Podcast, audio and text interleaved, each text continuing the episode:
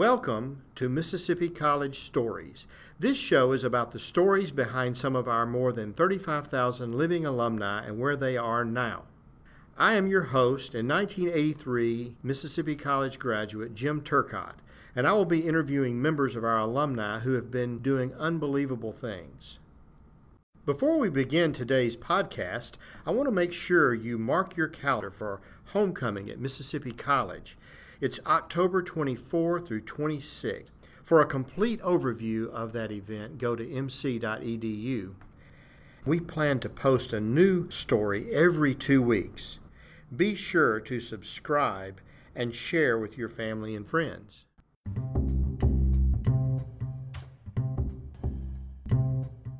On today's program, you're going to hear from Aaron Feazell. He is planning to be a May 2020 graduate of Mississippi College. He's student government president and plays football.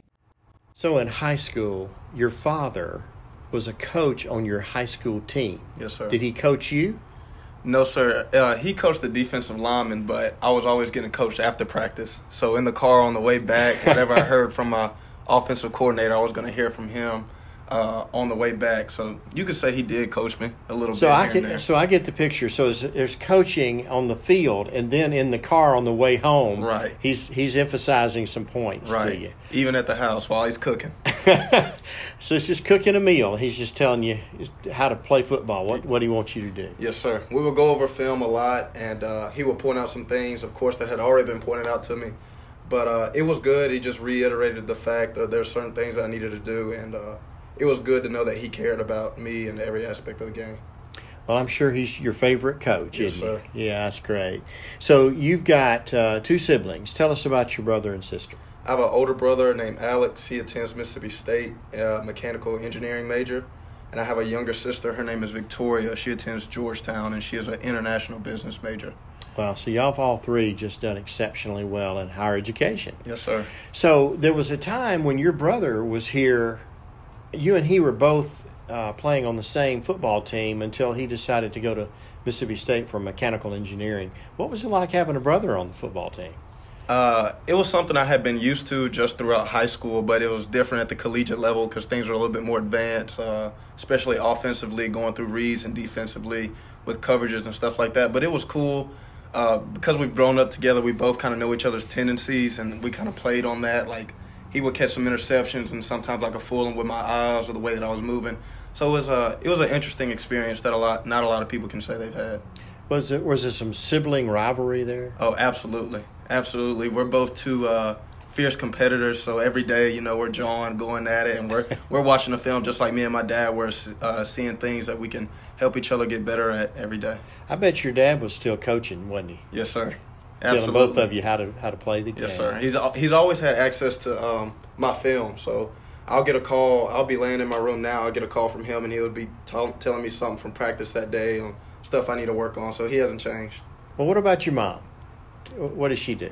Uh, my mom is a lead teacher at the high school that I went to, so she's in charge of setting the curriculum and making sure that that's being implemented correctly at the high school. And uh, she's a she's a competitor too, but she's more of a classroom type. So she's the one that's on top of me about the grades, and uh, she's her and my father are definitely the reason that uh, me and my siblings have seen the success we've had at the higher education level. And she's got her doctorate, correct? Right, she just finished the program. Well, let's go back to uh, school when you were, were you, you grew up on the coast of Mississippi, right? Yes, sir.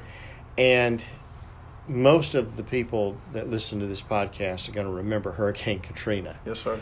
And you and your family were on the coast when that hit. Do you remember it? I remember some bits and pieces. I remember my mom wanting to go back to uh, my grandparents' house in Magee in Simpson County, and my father saying that we were going to stay. I remember it being really dark, not and I'm not knowing exactly what's going on. Um, we went down in our basement. Uh, we had you know we had plywood in front of all of the windows and everything. And I remember my dad cooked this big big pot of uh, chicken salad, and we ate that chicken salad for those couple days. And now I don't eat chicken salad anymore. I'm so tired of it. But you rode the storm out. Yes, sir. We And sat there. so you emerged from that after a day, and what did you see? Uh, from our house, I say we were blessed because we had a couple shingles fall off the top of the house, and a couple trees fall in the backyard, and maybe one small one in the front yard. But outside of that, we really didn't have that much damage to our Hmm. house. But this was over in Gulfport, right? Yes, sir. So later you moved over and ended up playing at Diamond Head High School. Is that where you played? Hancock High School. Hancock High School. Yes, sir. Diamond Head, Mississippi, Yes, Hancock sir. High School. Yes, well, sir. and uh, what what position did you play in high school? I played quarterback at Hancock High School, and interestingly enough, the claim to fame of Hancock High School is that's where Brett Favre played. So the statue's there, Oh. and it's Brett Favre Field. well, now there's a statue of you there, right? Right, I wish. So you played quarterback, and then you were recruited to Mississippi College to play quarterback. Is Yes, that sir. right? So Yes, you sir. came in here three years ago. What fall would that be? 16. Fall of sixteen. Yes, sir. and played football. And so somehow, though, after a year or two, you got into student government. Tell Yes, us sir. how how did that happen? Uh, it was something I was not expecting. I came into college thinking that I was going to be the best football player I could be and the best student I could be, and nothing more, nothing less. Those were the only two things I was really focused on. And uh, a good, good friend of mine, one of my best friends, Anthony Jackson, the SGA president before me, came to me one day, my sophomore year in the CAF, and asked me about, you know, helping him with some stuff. And at first, I really wasn't on board with it just because I kind of had my two priorities football and being a student. And, you know, we talked about it a little bit more, and I had kind of just realized it was kind of, it was time to get out of my comfort zone. So I took the step. Uh, I became his chief of staff. I was appointed by him. And then things just kind of took off from there. The more I got into it, the more passionate I started to feel about it, the more I enjoyed uh, being a voice for the students, being a representative. And like I said, it just kind of went from there. So you were chief of staff, Yes, sir. And then Anthony gets ready to graduate. It's time to run for office, and you decide to run for student government president. Yes, Tell us the process you went through there to decide that. It was a uh, a hectic process, I guess, mentally. It's an interesting story. This is probably one of the fondest memories I'll have of Mississippi College. We had to turn in our paperwork on a Sunday, and it was the Wednesday that that paperwork had to be turned in. So there were a couple days before that, and I had met with Dr. Ambrose, and I was just telling him, you know, I don't know if I can do this just because football, which you can attest to because you've also been the SGA president and a football player at the same time, just the time management. If I was going to have time to balance all those things. And one of the most important lessons I learned since I've been at Mississippi College, Dr. Ambrose told me to sit down, be quiet, and listen, referring to listen to God. So I had never been in a situation where I had to do something like that. So I literally would go in my room, sit on my bed, turn off everything, hmm. and just listen. And I wasn't hearing anything. It's kind of like that situation where you're looking for something so hard you just miss it as opposed to just, you know, being there in the moment. But I remember I was cleaning my room one day. It was this Wednesday. I was cleaning my room. I picked up a sock and I put it in my dresser. And when I stood up from the dresser, both of my hands fell on each side of the dresser like I was speaking at a podium. And like everything just stopped. And I felt God come down and say yes. And after that, I knew I was supposed to run. So after that, I had total confidence that I was going to run. And if I won, then He was going to take care of me every step of the way. That's quite powerful because I've spent many years uh, talking to students who are running for office, and rarely have I heard a story where they listened to an administrator and they also sought God's leadership like that. And it was so powerful. That's Yes, a great story. And I, yes, I can relate to the challenges of being an athlete and student government. So tell tell us how you are able to juggle all that responsibility.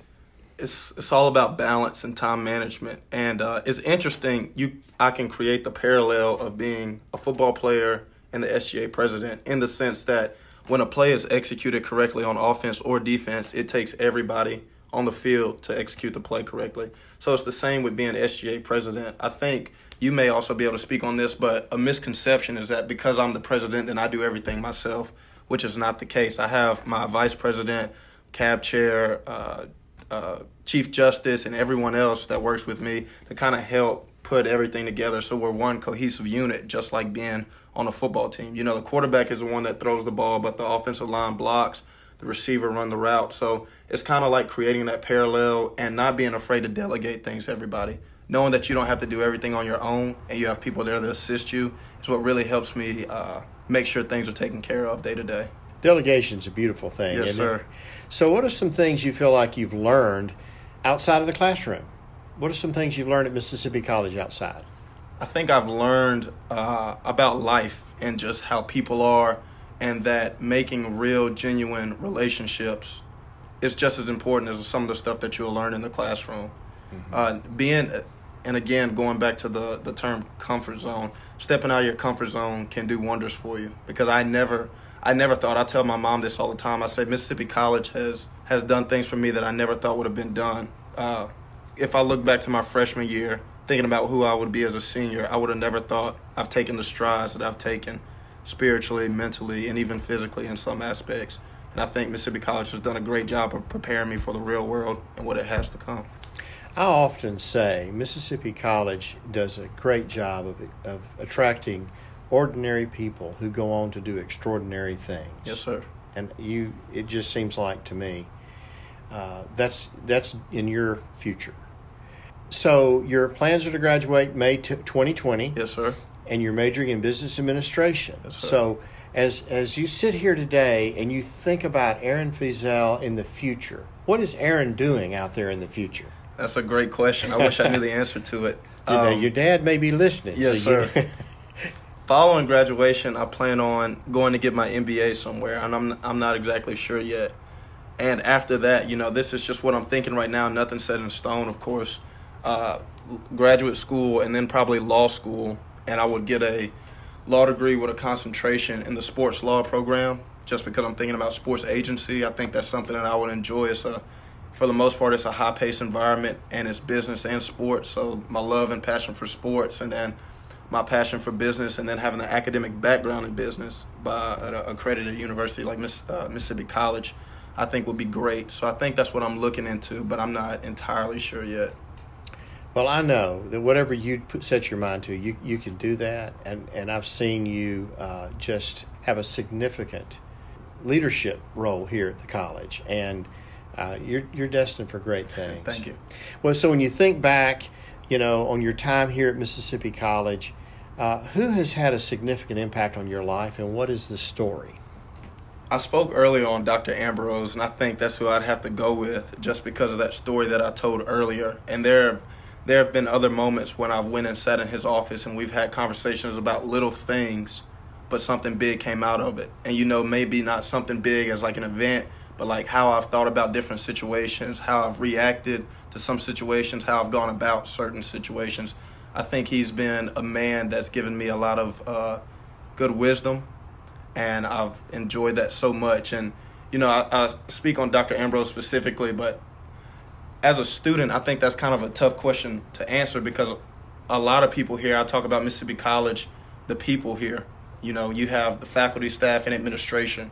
Um, but they're more than that. You know, they're people that you can talk to going back on building those real, genuine relationships. There's people that you can talk to outside of your GPA or the curriculum. You can sit down and talk to them about life. And I think that's just a, a testament to the kind of place that Mississippi College is and the kind of people that there are here. That is a true Mississippi College story. Yes, sir.